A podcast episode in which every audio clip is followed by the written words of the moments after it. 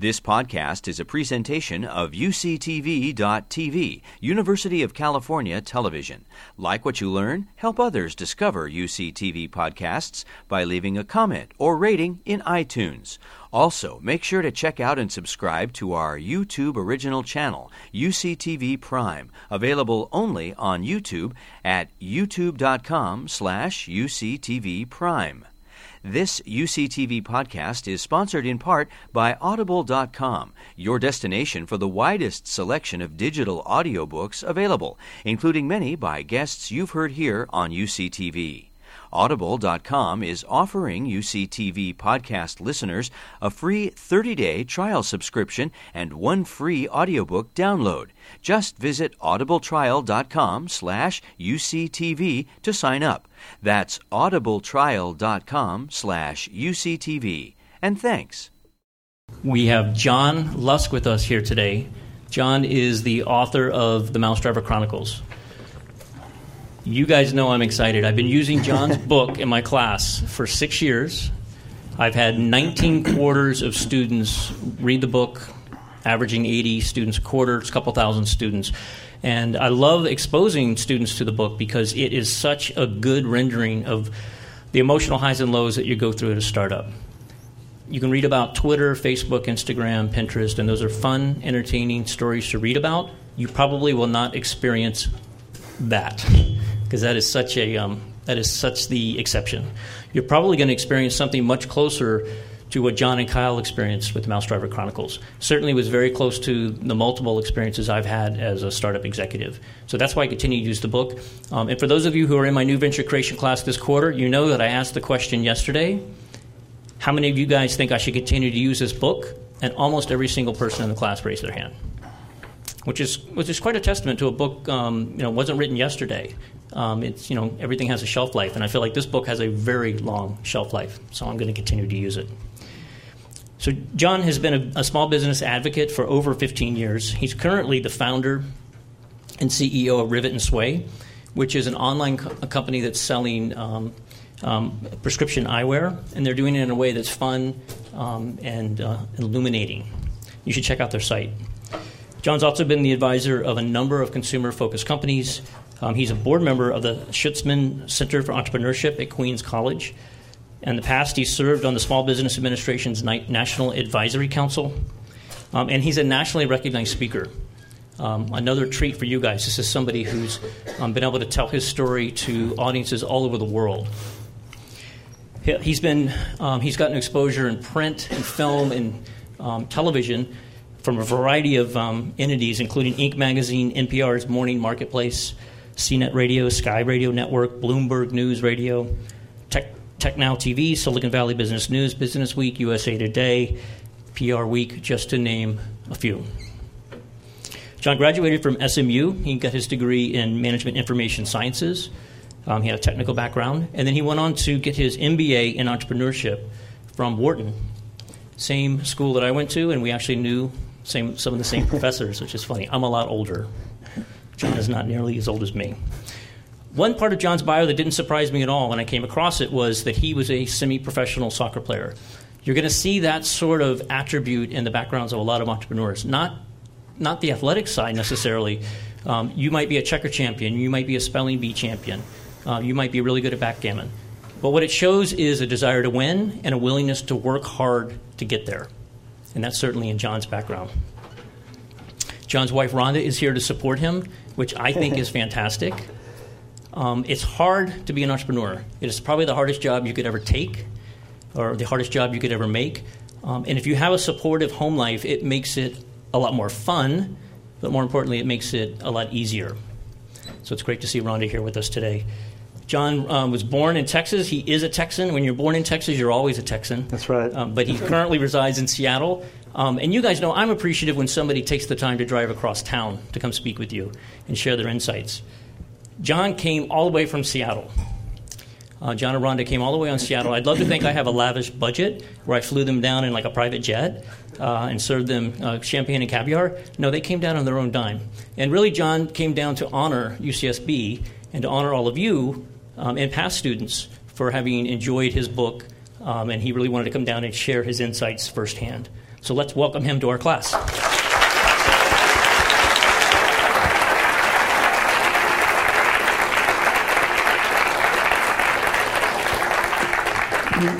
Well, first of all, thank you uh, so much for hosting me uh, on this Thursday evening. And, and, and, John, I'm also here to honor you. Um, I can't thank you enough for being such a phenomenal evangelist for the MouseDriver Chronicles. Uh, when Kyle and I wrote the book, we really intended it to uh, be read by, by students and, and, and students of entrepreneurship because we felt like we wanted them to have a book that we could have used when we were coming out of Wharton. So the fact that uh, professors around the world are using it, and the fact that you've been using it for the last six years, um, I'm really um, deeply appreciative of that. So thank you very much.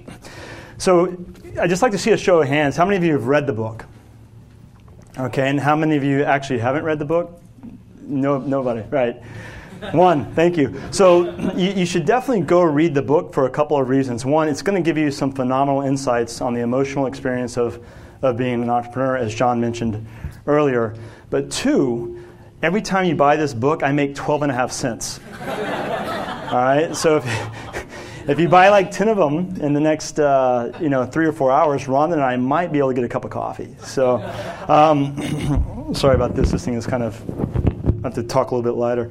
I'm going to um, essentially tell you a story today, but before I do that, I'm going to read a passage out of the book, which apparently most of you have probably already read this. This is from the first chapter. It's called Taking the Leap.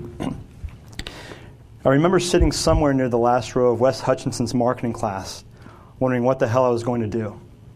I just sleepwalked through a presentation from my version of an iPhone, a cell phone with three key features one, it could access the World Wide Web for email, stock quotes, sports scores, etc. It looked and worked almost exactly like three other iPhones already on the market. And three, it was never ever going to be built by me or anyone else. It wasn't original, it wasn't exciting, but I knew I had enough to pass. So I was relaxed pitching the iPhone.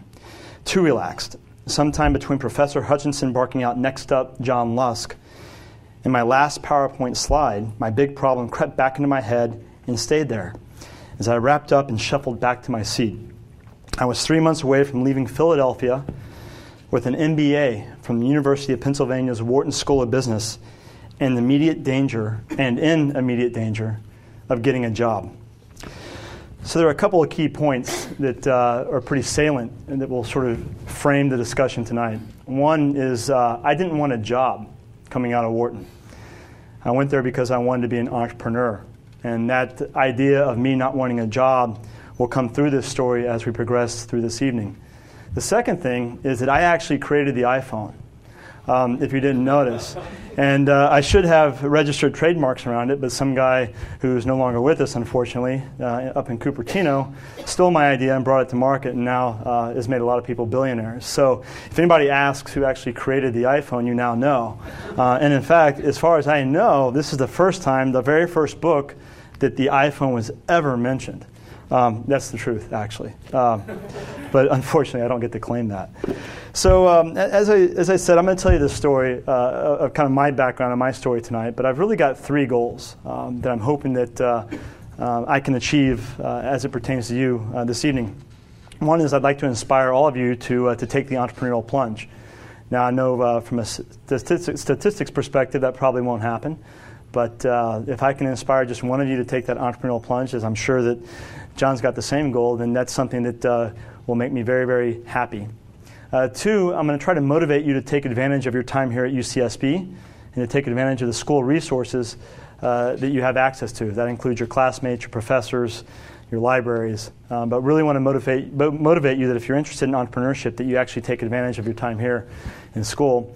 And third, I just want to give you insights.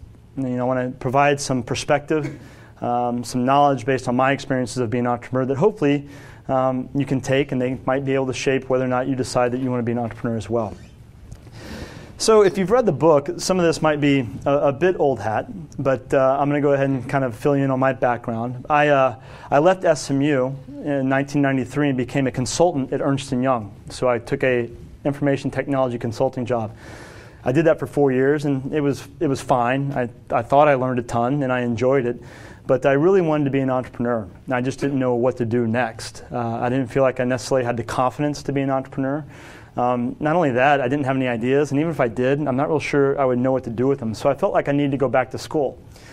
So I went to Wharton primarily because I wanted to be an entrepreneur. And my sole purpose in going to Wharton was to come out of that school with ideas for starting a company. Now, the time that I went to, to Wharton was in 1997. And so that was a time when the dot com boom was starting to take shape. Investment banking firms were hiring like crazy, consulting firms were expanding. And what happened is when I got to Wharton my first year, I found that it was a little bit tough. And not tough in the sense that the curriculum was hard. It was tough in the sense that everybody there was really in this competitive battle uh, to see who could land the best job, the most high paying job. Um, there were students sprawled across everywhere during the summer internship uh, interviewing process in my first year, practicing for case studies with the consulting firms. And so, what happened when I was at Wharton is a lot of people who initially went to Wharton because they wanted to be entrepreneurs or they wanted to go start nonprofits, they got caught up in this sort of rat race. Um, they got caught up in this herd mentality that, hey, in order to pr- prove myself, I've got to go take that banking job. And not only that, a lot of people were in debt going to school and they felt like they needed to cover their expenses by taking jobs with companies that might pay their, their tuition for two years in business school. So when I got to Wharton, I kind of realized this and I, I said to myself, you know, I don't want to get caught up in this. You know, I came here with a sole purpose, and that was to become an entrepreneur. I don't want to get caught up and end up at Goldman Sachs. I don't want to be caught up at going back into consulting. I want to do my own thing. So what I did coming out of my, uh, my first year is I joined the Wharton Small Business Development Center. And the Wharton Small Business Development Center was a joint venture between the University of Pennsylvania and the Small Business Administration. And it basically, it was set up so that undergraduate and graduate students who worked there could provide consulting services for free to local businesses in the Philadelphia community. I took that job as my summer internship, and I took it as a part time job, working 20 hours a week my second year in business school. The reason I took that job was so I'd be solely focused on entrepreneurship, and it would take me away from that rat race to kind of go join those bigger companies, even the dot coms that were actually hiring at the time. So I was really, really focused on, on becoming an entrepreneur, and I felt pretty good about the fact that I kind of took myself out of that rat race. The problem is that despite the fact that I wanted to be an entrepreneur, and despite the fact that I'd surrounded myself with the right people, you know, with the right roles and the right job during my first and second year. Big problem I has is that toward the second year, toward the end of my second year, I really didn't have any ideas. Um, I didn't really want to go join somebody else's company. And so I was kind of stuck in this limbo state where I still wanted to be an entrepreneur, but I didn't know what to do. Uh, now comes the idea. So my roommate at the time was a guy named Kyle Harrison, who's also a co-author of the book. Kyle and I were batting around, um, you know, entrepreneurial worries in terms of what we wanted to do. And we happened to be taking a marketing class with a guy named Len Lodish. And part of the, the assignment in that class was to, to develop a, a marketing plan for, a, for an idea. So Kyle and I sat around and we thought, okay, what kind of idea can we come up with and develop for a marketing plan? And we came up with the idea for Mouse Driver. And uh, the reason we came up with this idea is because Kyle had this patent, patent that he had developed prior to business school, which I'm completely convinced he developed the patent so he'd have some fodder for his essay um, during the application process for Wharton. But uh, we looked at this patent and said, okay, let's put a marketing plan around Mouse Driver. We really had no intention of bringing Mouse Driver to market. The only intention we really had was getting through this marketing class that Len Lodish was teaching. So we presented the idea uh, for Mouse Driver in Len Lodish's class, and it was met with some relatively high enthusiasm, but nothing that would tell us, hey, go do this. But what we did was we ended up using that idea in a number of other courses that we were taking that second semester.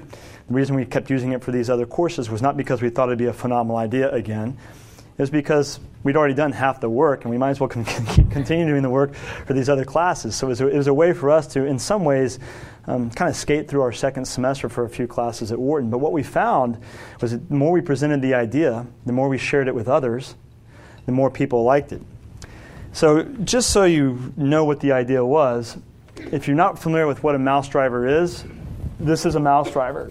It's a computer head shaped like the head of a driver golf club. If there are any golfers in here, this should look very, very eerily familiar to a Big Bertha driver golf club, which is exactly what it was modeled after um, when we first brought our, our product to market. But we're not talking about some multi billion dollar complex technology idea here. We're talking about a computer mouse shaped as the head of a driver golf club. It's really more like a tchotchke gift item than anything else. So when you think about entrepreneurship, don't think that you have to come up with these massive, harebrained, complex ideas to be an entrepreneur. You can be an entrepreneur and have, you know, something as you know, simple as a pencil and bring it to market. But this was our idea, and the more we pitched it to our, our friends at Wharton, our classmates, and our professors, the more people told us it was a great idea. in fact, Len Lodish thought it was such a good idea that he actually challenged us to bring it, bring it to market. And this was in a, around April of 1999, right around the time we were about to graduate, and right around the time that you know, the final offers were going out for all the big companies. And Len's rationale was pretty simple. He said, Listen, you know, I know that all these jobs are out there for you. I know all these dot coms are hiring. But I think you're going to learn a lot more about business, and I think you're going to learn a lot more about yourselves if you actually work to bring this product to market. And he was so sure of that that he offered to give us $10,000 in seed, num- seed money to go develop the prototype for Mouse Driver. And so the, the sun and the stars and the moon must have been aligned at that point in time because Kyle and I jumped right on it. We said, you know what? Len's right let's go bring this thing to market. We've been working on it for the last couple of months. Let's go make this thing happen. And so we had this feeling of this is what we need to do. And if you're an entrepreneur, and a lot of you I know are probably going through this thought of how do you know when to cross the line? The best way I can say this is, that when you're, when you're an entrepreneur and you you're locked on your idea, you just know when it's the time to cross the line. You just know it's the right idea, and you know when to make that leap. So Kyle and I got to this point where we knew we needed to make the leap. So the next thing we did was we kind of set our goals. All right, we're going to start this company. What are we going to do? Well, first we moved to San Francisco. And the reason we moved to San Francisco is not because that's the best place to bootstrap a novelty tchotchke mouse out of your apartment, which is what we did, but we felt like it was a risk mitigation strategy. And when I talk about risk mitigation, we felt like if we really sucked at being entrepreneurs, or if our mouse driver completely flopped, we could just walk on to any company in San Francisco at the time. It was 1999. I mean, all you had to do was kind of walk, breathe, and say you had a degree from somewhere, and someone would hire you for like six figures. I mean, it was it was that crazy. I think most of you are too young to remember it, but I know, I know John remembers it. But it was um, it was like a make believe world at that time. So. We, uh, we moved out to, uh, to San Francisco and we really put together our goals. So, when you talk about putting together goals, obviously you talk about putting together your projections. Well, we had, we had really two primary goals with Mouse Driver uh, well, I'll say three. One was we didn't want to be in business for longer than four years. So we weren't trying to build a sustainable long term company. We knew we wanted to bring a product to market, sell as much as possible, and then hopefully sell the company to somebody else. Two, we wanted to do uh, $10 million in sales um, by our fourth year, meaning that we wanted to have $10 million in sales cumulative by our fourth year. And that was a big, big goal for us. And then the last goal was that we did want to sell the company, and we, we thought we could sell it to a company um, that had bigger distribution channels than that we, we had. So these were our initial projections. Um, you can notice there that it has your, your prototypical hockey stick that goes straight up. Um, you know, doing roughly a half million dollars in sales in our first year, so after launching the product and then growing to uh, a mere $10 million in sales in our fourth year. So um, this was your, again, your prototypical hockey stick that you would expect to see out of any entrepreneur's projections and financials. The problem with these projections and these, these financials is that they were kind of wrought with challenges and they were wrought with naivety. And I'm, I'm going to go ahead and admit that Kyle and I were pretty, pretty naive with these projections um, and with starting this business and, and really understanding what we thought we could do. And I'll blame part of that on, on us. Actually, I'll blame most of it on us, but I'll also blame part of it on the, on the time and the economy and where we were coming from. When you're, when you're coming out of a school like Wharton, um, they kind of put you on this pedestal. And so when you graduate from, from a two year program and get your MBA, for, for me, coming out of Wharton, I, I was kind of made to believe that no matter what I did, it was going to turn to gold. Um, so we just kind of felt like because we went to Wharton, it would be incredibly successful. Um, the second thing was at the time, um, as I mentioned earlier, 1999, you could almost write a business plan, get funded, and make millions of dollars. And so it was kind of this weird, weird time in history where you know companies were, were getting funded, going public with like no revenue. Um, and so you had these kind of two things coming together, plus our own naivety that led us to believe that we could actually hit these projections. But we started the company and we bootstrapped it in San Francisco, and we ran into all sorts of crazy challenges. Um, our very first shipment of mouse drivers, apparently Typhoon York sunk our or didn't sink our boat, but caused this massive storm off the coast of Korea, and our container fell off the ship, and we lost our our first order of, uh, of mouse drivers. So that was a little bit heartbreaking. Um, when we finally got our first order of mouse drivers, we forgot that we should actually get a warehouse to store them in. So we had the UPS guy unload 5,000 mice at our apartment in San Francisco. Um, which you know immediately the UPS guy doesn't like. You know you can't tell him to hey hold on we got to go figure out where to store these things.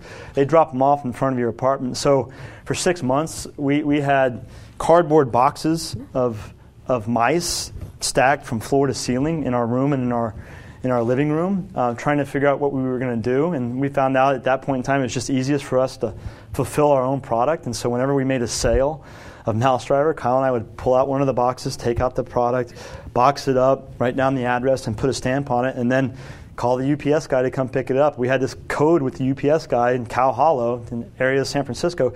He'd drive by our window, he'd honk, we knew it was him, and we'd either do this or give him the thumbs up. If we gave him the thumbs up, he would stop. If we gave him the circle, he would honk again and drive off. It's great. We had a personal relationship with the UPS guy. Um, but we had all sorts of you know little things like that that we we just didn't you know recognize. You know, one of the big things that. Uh, uh, that we realized pretty early on is that we had this ego, and we felt like because we went to Wharton, uh, people would listen to us. Um, they would get us into doors. Um, we, would go meet with different retailers, and just because we went to Wharton, they would trust us and they'd buy our product. And, and the problem there is one, none of the people we were talking to had ever heard of Wharton. And two, they really wouldn't have cared. All they cared about was do you have a good product that's going to sell, and what's the price you're going to sell it to me at? So we had to learn pretty quickly that we had, we had to drop our ego. Um, and it was hard to do because, again, think of the time, 1999. Here we are coming out of Wharton thinking that no matter what we're going to do, it's going to turn to gold. And here we are, we're having golf pros tell us, you know what, you guys aren't going to make it. And you're just looking at the guy going, are you kidding me? You know, I went to Wharton. It was, that, that was hard. You know, but, but when we took a step back and realized, hey, if we can, if we can drop our ego and just, and just listen a little bit, um, we might actually learn something from these folks that were, were giving us all these different insights. So we had all these different challenges that were coming up, but the biggest one was really more of a self worth challenge, and this was really a sign of the times. Uh, if you've read the book, you, you know that uh, Kyle was also part of another startup coming out of Wharton called PayMyBills.com. And PayMyBills went on to raise $20 million in funding in their first round and then another $15 million in funding in their second round. So their first round, they, they, they raised two months after we graduated. And this is when Kyle and I were literally stacking mice up in our apartment, um, trying to figure out how we're going to sell these things. But uh, when Pay My Bills started advertising on billboards on Highway 101, uh, we, we really started to question, you know, what in the world were we doing? Um, you know, what in the world have we, have we done with our, our degree that we've just spent $100,000 on? Um, you know, with all this knowledge, because as all of our friends who were in banking or in consulting or even in dot coms, they were all just bringing down all this money. The dot coms were going public. People were becoming paper, paper millionaires. And Kyle and I were trying to hawk a computer mouse that looked like the head of a driver golf club. And, and, and we just, it was hard, man. We were just sitting there in that apartment, right? It's like blazing hot. We've got computers, we've got mice, you know, we're typing away in a kitchen. And it was, it was tough, right? And so we were always looking for things that sort of just keep us going and to keep us going. And that, that's the hard thing about entrepreneurship is it, it's wrought full of highs and lows. And no matter what, you've always got to keep going. If you ever get to the point where you've lost that passion and you've lost that motivation, that's when you got to kind of take a step back and say, is this really right for me or is it time to get out? Because if you don't have that passion and that motivation, getting out of those lows is really, really tough. At the same time, and this is really around the summer of 1999, what happens in business school, if you, if you land that job with, call it Goldman Sachs, you know, they, they give you this, you know, in addition to giving you a salary and, and, and, and paying your tuition, they also give you this crazy bo- bonus just for coming on board. And what most people do between, you know, the end of graduation and uh, starting their new job in September, they go and travel the world. So they spend like two, three, four months just blowing their bonus traveling the world, which is exactly how I'd blow my bonus as well if I was given that much money. But we had a lot of people emailing us from their travels in Africa, in India, in Tahiti, and the Cook Islands, and wherever, saying, "Are you guys really going to bring that mouse driver thing to market? Um, are, you, are, you, are you really doing this? Because if you are, I'd love to be, you know, you know I'd love for you to keep me posted on what's going on because I just can't believe you're doing this." And it was almost like a cry for help from some of these folks. Now, some of them really wanted to know, like, you guys are crazy, but you know, keep me posted on what happens. But a lot of them, I think, were a little bit envious um, because they had gone to Wharton with this idea of becoming an entrepreneur, but then they got sucked into that, uh, you know, that whole rat race, and they really wanted to see what we made out of this thing. And we kept getting these emails, and, and so finally, Kyle and I said to each other, well, you know, we got to keep them updated. Um, and I was like, well, yeah, you know, let's let's maybe we can start a newsletter. We'll just you know update them on a, on a monthly basis. And Kyle and I, by this point in time, had started chronicling our uh, our sort of our, our, daily exploits in a Word document. You know, every day we would just bullet out what happened on that day. And the reason we were doing this was because it was kind of therapeutic for us. Um, we, again, we just couldn't believe what we were, we were going through, right? We were going to these trade shows, and you know, the the guy next to us was selling logoed condoms, and here we are selling our mouse driver, and we're just like, you know, what's happening, right? And and we just started bulleting things out, and um, you know, we felt like we could use some of these bulleted things that we were doing and, and, put together a newsletter. So we we sent this newsletter out to about 35 people. It was, it was an invite, and it primarily went to our friends from Wharton and our family. And was, you know, I, I, sent this out and I said, "Hey, listen, we're going to start writing this news, newsletter, and it's going to it's going to highlight our trials and our tribulations, our failures and our successes. It's going to highlight our emotions, our ups and our downs. If you if you you know want to keep up, if you want to be kept informed, just send me an email and let me know that you're in." And that was it. And of those 35 people, of course, you know, we sent it to the people who've been asking to be kept posted in our family, so everybody opted in, right? And then we started sending out this newsletter. And this was uh, in September of 1999 when we started sending out the, the Mouse Driver Insider newsletter. And it was really no longer than a page, um, maybe a page and a half every now and then. It went out every three weeks. And it was really kind of the first form of you know, blogging in a sense. Um, if I look back on it, if we had a blogging platform, we would have been blogging about this. Um, but that newsletter started to grow pretty quickly. Um, within three months, we had over 500 subscribers. And again, you had to you had to send me an email that said I'm in. So we weren't marketing the newsletter; it was just out there, sort of growing organically. And then someone would send me, you know, their email that said I'm in. I'd take their contact information. I would manage all this stuff in Microsoft Outlook, right? Which only at that point in time you could only store up like 100 names in one contact group. So I had like you know multiple contact groups. And the newsletter just started growing and growing and growing. And uh, what we found out through that newsletter is it became, again, not, o- not only a therapeutic outlet for us, but it also became kind of our advisory board. Um, one of the biggest mistakes that, that Kyle and I made very, very early on was that we didn't really bring on any advisors to the company. And it wasn't from a lack of trying. We actually tried on a couple of different occasions um, to bring advisors onto the company. But when you when you bring advisors onto the company, but they show no interest in actually advising you, you typically let them go, and that's that's what we had to do. And by the time we realized that we you know we were we had lost a couple of advisors that we tried to bring onto the company, we we kind of felt like we didn't need any advisors, and we could just do this on our own. You know, we've been through this for you know six months, and we've learned a lot, and we don't need any advisors. Um, that's really um, not a good idea, by the way. Uh, definitely, definitely want to find advisors. I'll get into that in a second. But uh, the uh, the newsletter became sort of a de facto advisory board for us. We would send out some of our issues. We would highlight some of the problems and the challenges we were having with Mouse Driver. And all of a sudden, people would respond. And I'm not talking about one or two people responding. We get 10, 15, 20 responses for a particular problem. I remember one, at one point in time we had a hard time collecting from the May department stores. They owed us $100,000 and we weren't really sure what to do and we really needed the money. And we, we talked about that in the, in the newsletter and we had like 12 or 13 responses from people saying, you need to contact so and so because they're a collections agent dealing with the May department stores. They can get your money back. And they were right. So we were, were connected to people that helped us get our money back. So it served as kind of a de facto advisory board. So in a sense, we, we crowdsourced our advisory board, and it worked, uh, it worked phenomenally well. But the newsletter, um, you know, started to grow, and as the newsletter grew, Kyle and I started to overcome some of the challenges that we had. Our biggest challenge was really distribution. You know, how do you actually take the product that you've just made and get it into your customers' hands? You know, one of the fallacies that, or one of the, you know, the assumptions that we made early on was that we were going to sell a ton of these things online. And this again was in 1999 even though the internet existed and people were selling stuff online, it wasn't like e commerce is today. And so I think we probably sold 10 mouse drivers online in total um, during the life of the business. but that was going to be our biggest channel. When that didn't work, we had to go out and build our own distribution channels. And building distribution is not easy, um, especially if you've got, you know, if you're two people trying to build out your own distribution channels in industries that you don't really have that much experience in.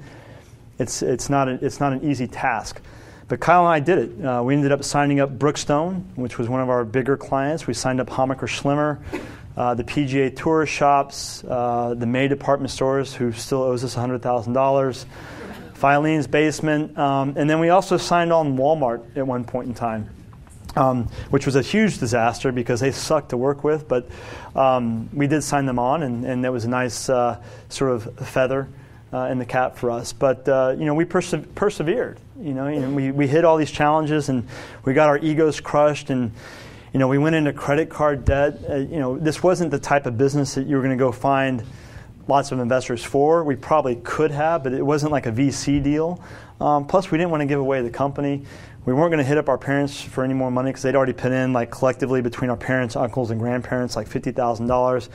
Kyle and I had already put in a little bit of money as well. I mean, we'd already raised seventy-five thousand dollars, and we didn't really feel comfortable going out and raising more money you know, the banks, you know, Wells Fargo at the time was supposed to be the small business lender, but small business meant like you'd been in business for like 10 years and had like $10 million in revenue. So, you know, getting money from them was not going to happen. You know, we heard about, you know, manufacturers in China potentially helping to fund businesses. We brought that up with our manufacturer, and they kind of laughed, said, "Yeah, that never happens." Um, so the only option we really had at this point was to fund everything on credit cards.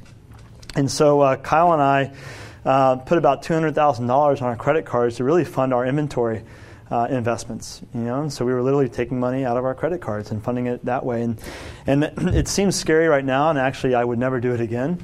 Um, but it, we were very very passionate, and we knew we could make that money up. And so there was no doubt as to whether or not MouseDriver was going to be successful for us. But also, it was a little bit of a different financial market at the time, which I'm sure will never happen again in anybody's lifetime. But um, you could play like you know the, the credit card game. So I could put twenty thousand dollars on one card, you know, and then twenty thousand dollars on seven other cards, right? And then I could go to one company and say, hey, I've got one hundred and twenty thousand dollars in credit card debt. What if I bring it all over to you? What kind of interest rate can you give me? And they would say, well, you can give you four point nine percent.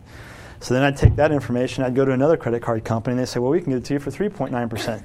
So Kyle and I just kind of played this game and just kept moving our, our balance over to different credit cards. And this was before there were balance transfer fees right? This was they were just trying to get the business, so there, there were no balance transfer fees.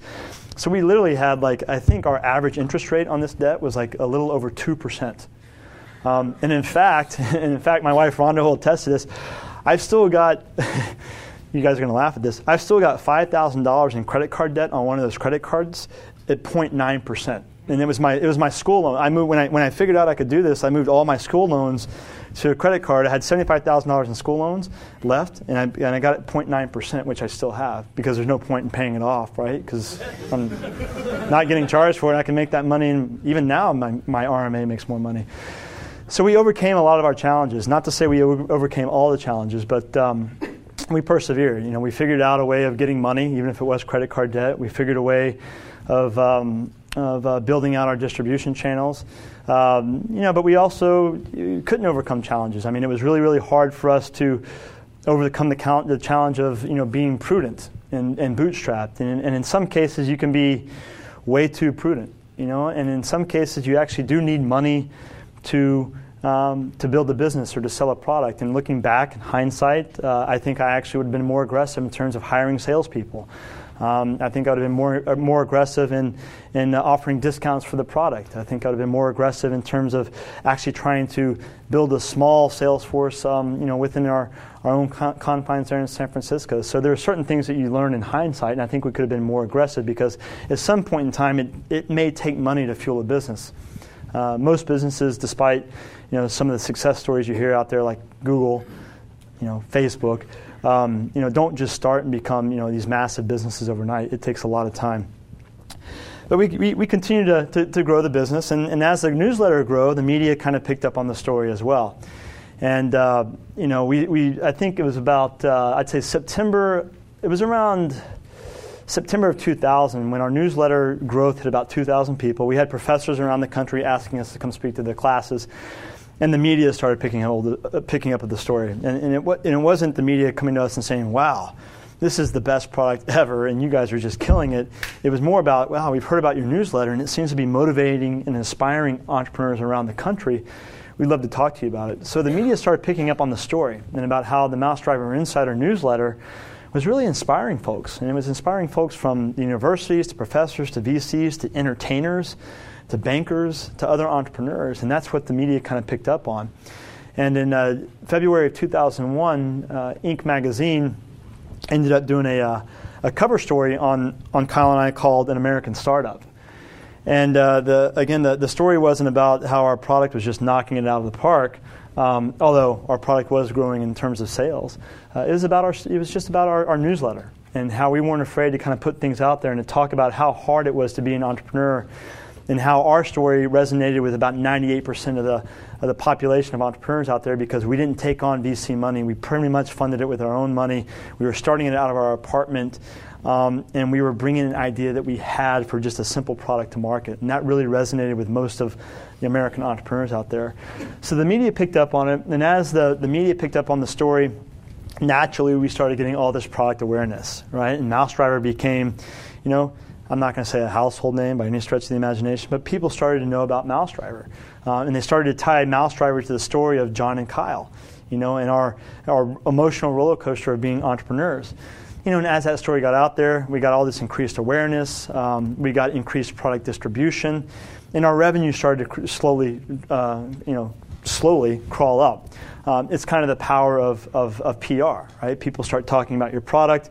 And there's this theory that if people start talking about your product, then naturally they want to know about it and they're going to buy it. Um, and that theory typically works if you if you have a product out there that people know where to get. You know, for us, we had all this phenomenal media coverage, um, but our but our product wasn't really completely out there. Yes, we were in Brookstone, we were a handful of WalMarts and a couple of department stores, but it wasn't easy for the the average consumer to go actually go buy our product.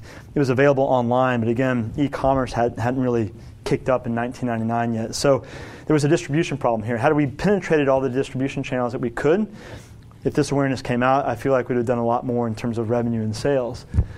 But you know, the story got out there. Our newsletter completely took off. Um, you know, once the Inc. article came out, uh, we went from 5,000 to 7,500 to 10,000 subscribers in, in, less than like six months. Um, and I call these folks raving fans because all they did was talk about Mouse Driver. And every time we put out a newsletter, we would just get these crazy responses. You know, we got so many responses that Kyle and I were trying to figure out what do we do with all these people because we, we found ourselves connecting a bunch of people. Like somebody would come back to us and say, "Hey, I had this problem that you're having with manufacturing." You know, and I know you solved this problem with collections. Can you put me in touch with the right person? And we say, oh, sure. We make all these introductions. So we try to figure out how do we bring all these connections out there together in one area. Um, to, uh, to bring, you know, kind of so they could all network together. And this again, this is 2000, 2001, 2002. Um, so we thought the answer was a forum. And so we put this forum out there, and the forum really didn't do anything. And then, you know, right around the time we actually ended up closing shop on Mouse Driver, social networking came out, um, and that would have been, you know, huge for us had we had the opportunity to actually build that. We could have had a Facebook, you know, group around Mouse Driver, which would have done phenomenally well. But the uh, the newsletter grew, um, you know, product sales grew, and, and, and and Kyle and I continued to try to overcome all the different challenges that we were having. But the, uh, the biggest story out of all this is once, that, once the, the media kind of picked up on it, every major publishing house out there also picked up on the story. And so we were getting calls from like, you know, Time Warner and Harper Collins and Harvard Business Press and Perseus, you know, saying, hey, we want to pay you to write a book. And so Kyle and I sat down for about 30 seconds and said, Do we want to do this? Yeah, let's do it because if we have a book out there, it's more awareness for the product and we'll sell, we'll sell more mouse drivers. So we sat down and we put together our book proposal, and I flew out to New York and met with a bunch of publishers. And sure enough, they said, Hey, we want to pay you to write a book. I'm like, Great, but I don't know how to write. And they're like, Oh, yes, you do. We want you to write it just like you do the newsletters. You mean just like I talk? Yeah all right, fine. So I sat down and um, I started spending about, I'd say, 50% of my time um, writing the book. And that was over about a six month period. And so um, we wrote the book, submitted it to the editor for editing, and then, um, you know, kind of waited for it to, to, to come out and hit the shelves. Um, it was a phenomenal experience uh, sitting down and writing the book, but the, uh, the problem there is that I was in charge of sales and marketing And um, you know, all, all, the time that I was spending writing the book was was not being spent trying to sell product. So, um, you know, we had this nice little growth tick of mouse drivers that immediately went like this as soon as I started uh, writing the book. So there was a, a little bit of a, of a trade off there in terms of the, the book uh, versus product sales because you know resor- resourcing and my time and what I was putting my time to. But the book came out in um, I believe January of 2002. It hit a number of bestseller lists. Um, you know, a number of different uni- universities sort of picked it up as required reading right out of the gate. And Kyle and I, when we when we sat down to write the book, we really wanted to write a book that we could have used, uh, and we wanted a book that was real. You know, we, went, we didn't want a, a book of, you know, uh, Michael Dell talking about how he knew he was going to start a multi-billion dollar company at one point in time. And we didn't want to read another book about, you know, Bill Gates and how, you know, Microsoft was something that just, you know, kind of happened overnight. And, you know, we didn't want to write one of those books because we feel like a lot of those stories are complete anomalies. You know, I, and I hate to break it to you, and I think John probably mentioned it, the, the chances of any of you starting like the next Google or Facebook or Apple or Microsoft um, probably pretty slim. Um, that stuff just doesn't happen. But we, we, did want to write about the, the journey of entrepreneurship, you know, and the emotional highs and lows and the, the ultimate um, feeling that you get when you're an entrepreneur and you're doing your own thing. We wanted people to understand that, and we wanted people to understand that before they went and hit the entrepreneurial experience because we felt like we had a lot to tell. And we really wanted to encourage people to do what we'd done you know, despite the fact that we had all these highs and lows, we felt like we had learned so much about ourselves. And we kept going back to Len Lodish's initial comments to us, which was, you're going to learn a lot more about your, yourself, not only from a business perspective, but also from a personal perspective. And he was dead on. I mean, that, that, the, the four years that we spent with Mouse Driver, we learned you know everything we learned in business school and then some especially around common sense and street smarts and how to read people and these are just things that you don't get when you're at a corporation. And these are things that are going to help you in everyday life. When you're an entrepreneur, you're put in situations that test you, that you would never be tested in such a way. It's almost like doing an endurance race. I, I, I, I used to be an adventure racer and, and did stuff like you know 24 hour and 72 hour races and stuff like that. And the, you don't have to be in tip top shape for those races, but what you have to know is how does your body react when you're, you're dehydrated and you're hungry and you haven't slept for 30 hours? Entrepreneurship is kind of the same way. How do you react in certain stressful situations? And you just don't put yourself in those situations when you're kind of in a normal job most of the time. Um, and so we, we learned what to do in those different situations, and it was a phenomenal experience. And of course, the book did help us in, increase sales, and that was, that was something that um, you know, we, we certainly enjoyed, but again, we could have increased a lot more had we had the distribution, had I been actually focused on sales like I probably should have been instead of writing the book. So the book came out in 2002, and it was right about this time. You know, we were starting to see um, you know sales sort of slip, and Kyle and I felt like it was about, it was time to start winding down the company. And this was right around our three and a half year mark, so it was pretty good timing. And we knew we wanted to get out um, in four years, so we started shopping the company around. And uh, as we were starting to shop the company around, you know, an amazing thing happened with the book and the fact that, you know, people were really starting to buy it and they liked it. So I ended up going on the speaking circuit and getting paid to actually talk about the experience I just had, which is brilliant, right? You can go out and people will pay you to just talk about what you've written about. I was like, this is awesome. Um, the, the problem with that is it only lasts as long as your book's like on the, the best selling list. And then as soon as you get replaced, it's like your 10 minutes of fame, right? You get replaced and then nobody wants you. But for you know for six to nine months, it was awesome because I could you know I flew flew around and we had a we had a publicist with our uh, our book publisher who set up all these speaking engagements, and I would go around and I'd talk, and I'd be like, "This is great," you know, and I'd make some money, and I'd put it back into the company, and I, I would call that sales, even though it wasn't product sales. so that's that's kind of how I that's kind of how I justified it. Uh, but it was a great experience. But uh, it was also, um, you know, a, a, time when both Con and I realized we needed to move on. You know, and again, we went back to our original goals, and this is something I would encourage you all to do. Obviously, before you embark on your entrepreneurial experience, you, you need to have certain goals. Of course, you need to have a vision, right? And, and our vision was to get in and get out in kind of four years and sell as much as possible. But we really stuck to that goal. Um, and so when we were getting to that point, we started. We put the company on, on, on the market, and we ended up, um, you know, selling the company for fifty thousand dollars, and that was an asset sale, meaning that we basically just sold the IP rights, um, you know, intellectual property rights, and the uh, the patent, and, and, we sold it to a larger golf gift. Well, it was actually a gift distributor who focused on golf gifts out of Yonkers, New York. And that money was just enough money to sort of pay off our investors. um, including ourselves. And so it wasn't like we, we crushed it uh, with Mouse Driver. I, th- I, think in the, uh, the grand scheme of things, I'd call this a, a solid single in terms of businesses, if you're using baseball terms. Um, but again, the, the, learning that we got out of it from a personal business perspective was a home run because you just can't recreate that experience anywhere else. But if you want to look at sort of the, uh, the numbers, um, you remember the projections that we put together?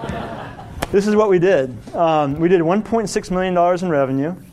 Uh, we did it over a little over 100,000 units sold. Um, we maintained 68% gross margins, so that's pretty sick gross margins, which leaves a lot of room to go through all sorts of different distribution channels. And we sold it for $50,000. Now, I'm going to say something right here. I keep talking about had we built out distribution channels, um, we would have had more revenue. If I had been focused on sales, we would have had more, we would have had more revenue. Um, so I'm about, I think, 10 years removed from the mouse driver experience, and I look back at that $1.6 million number, and I'm actually shocked we were able to do that much in revenue. Just knowing the challenges that we, we faced, um, and knowing how hard it is now, 10 years after, to build out distribution and to make sales. Like, I'm shocked that, that we were able to even do, do that. And that was just a, a testament at the time at, our passion and our, our perseverance and our, you know, and our confidence that we can make this work. And, and, that's what you need. You know, with, with you see so many different entrepreneurs out there that may not have the best product because they persevere. You know, they stay with it. They're able to, to succeed, and that's essentially what we did. So when I look at that number, I actually there's a lot of pride with that number because I look at it, and I'm like, wow, that's knowing what I know now. That's I mean, that's 1.6 million dollars is a decent decent chunk of change. and That's a lot of money. You know, so we were pretty stoked with that. Uh, with that, so we, we sold the company, and then. Uh, I was talking to a group of uh, uh, students before this, and, and, we both kind of went on our, our career paths, and, and, both of us needed a little bit of a reprieve. You know, after going you know two hundred thousand dollars in a credit card debt and experiencing all the emotional highs and lows of bringing a product to market, we kind of wanted to just sort of relax. I, I didn't want to bootstrap another company at that point in time, but I really wanted to learn how to how to scale a sales and marketing organization because I felt like that's where I could have done better with Mouse Driver. Hence the fact that I'm telling you right now that I should have been selling instead of writing. And so I took a job at Microsoft in Seattle uh, in their sales and marketing organization to really help them scale this new business and to learn how to hire and to lead and to manage. And I thought I'd be at Microsoft for maybe maybe one year, two years, and I'd come back to San Francisco and start my next company. Well, I ended up at Microsoft for four years, which was really two years too long, um, and left Microsoft in 2007 to join an internet publishing company called WhitePages.com. After four years at Microsoft, I really had to get out of there. Um, you know, I'm an entrepreneur at heart, and when you get into big companies, it's just it, it, really is a slow, painful death if you're an entrepreneur because you just want to do things fast and you want to do things quick and you want to test and you don't want to have to go through bureaucracies and you don't want to have to have every single email you send out to customer be reviewed by a legal team. Um, it's just hard, and so it, there there was a lot of you know sort of internal conflict with me being at a big company, but yet wanting to be a small business person. So I left Microsoft and went to whitepages.com, which wasn't a startup, but it was a 120 person, $50 million publishing company that sold ads online. So if you're familiar with Whitepages, whitepages.com is very similar, it's just all online.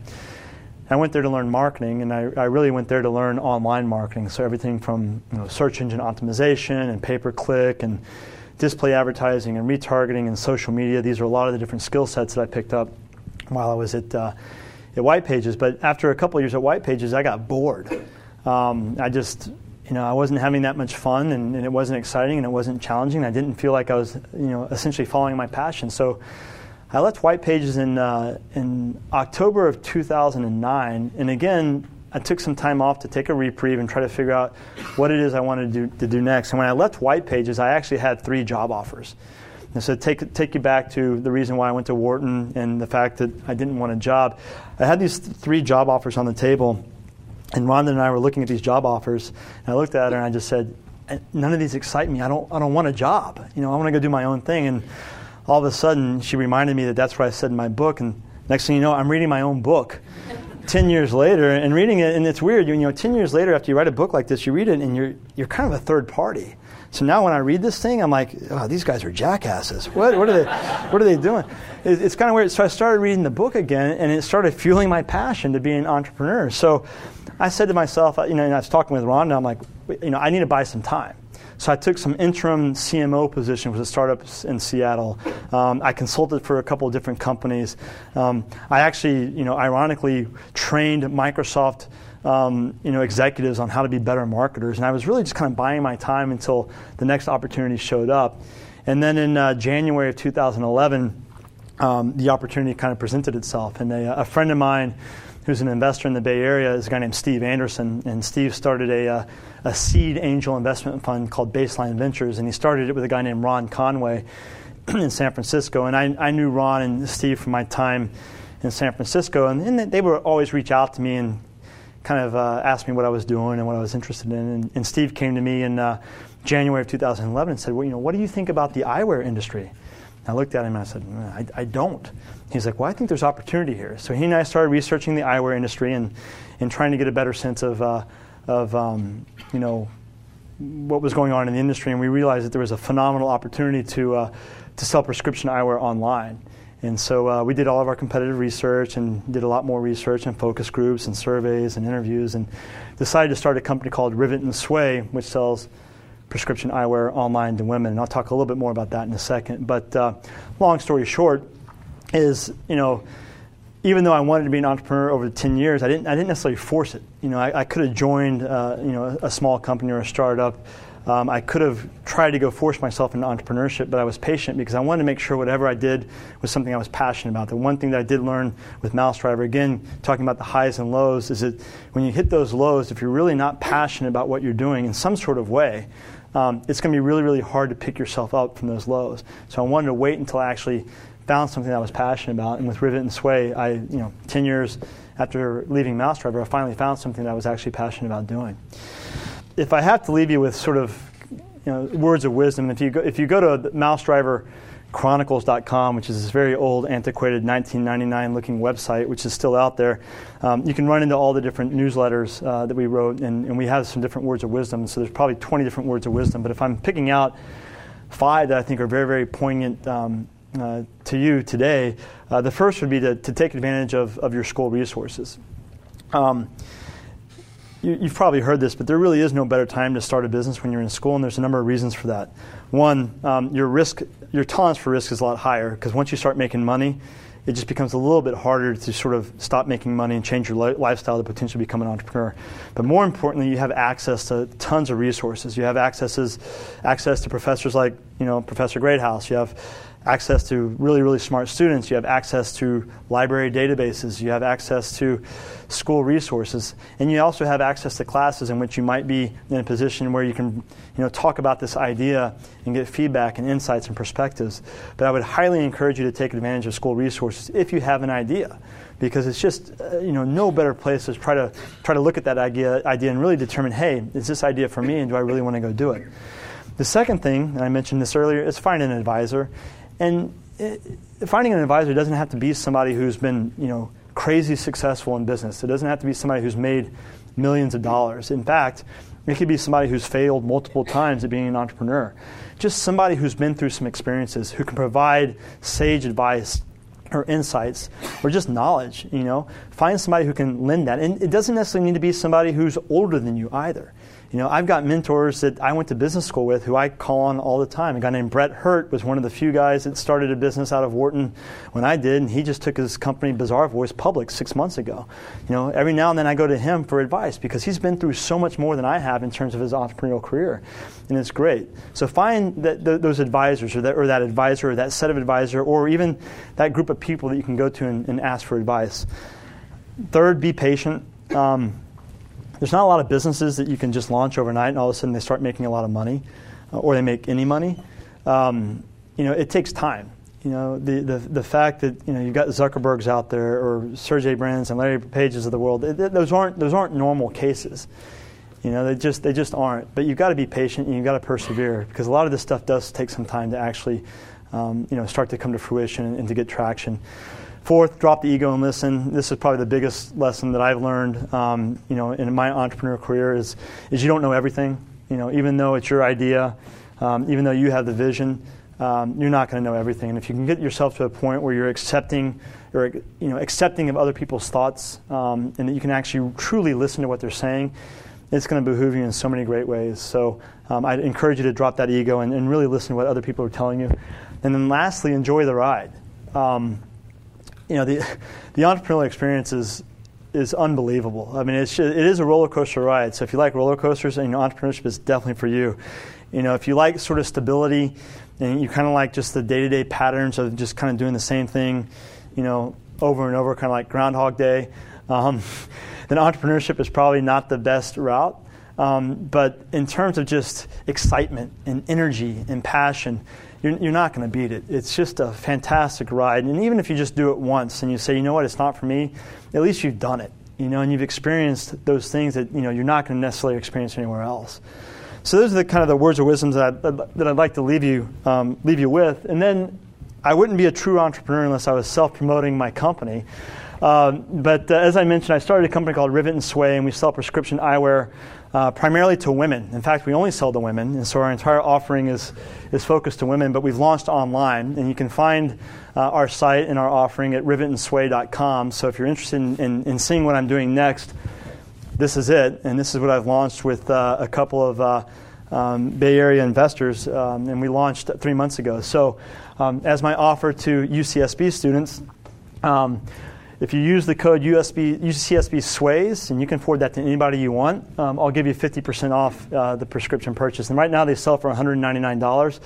But at $199, that's about a $450 value. So you're really getting a $100 uh, uh, frame that costs $450 at retail. So I would encourage you to go check it out. And if you're interested in trying out the service, um, you've got a 50% off coupon right there.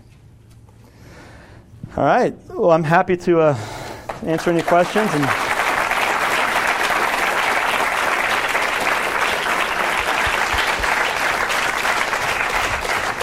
So, was Brian as big a douche as he seemed like he was? and was Kenny as cool a guy as he seemed like he was? So, let me take the latter. So, uh, Kenny was, you know, unfortunately, Kenny passed away of cancer um, about five years ago. Oh, wow. Um, Kenny was unbelievably cool. And I, I, can't tell you how lucky and fortunate we were to be connected with the manufacturers we were.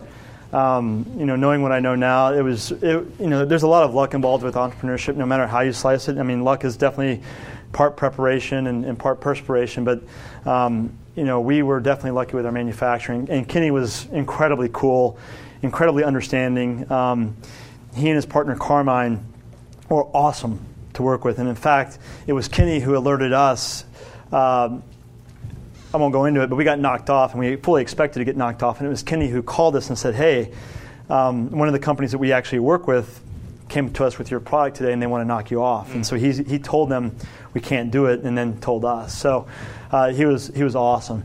And Brian um, Brian was a nice guy. he was a really nice guy, but uh, you know one of the things we learned, and this is just again one of those life experiences, is, is that most sales folks will oversell and underdeliver he was a nice guy, but he was just it was a uh, it was it was a case of us not really knowing how to hire the right person. You've been listening to a podcast by University of California Television. For more information about this program or UCTV, visit us online at uctv.tv.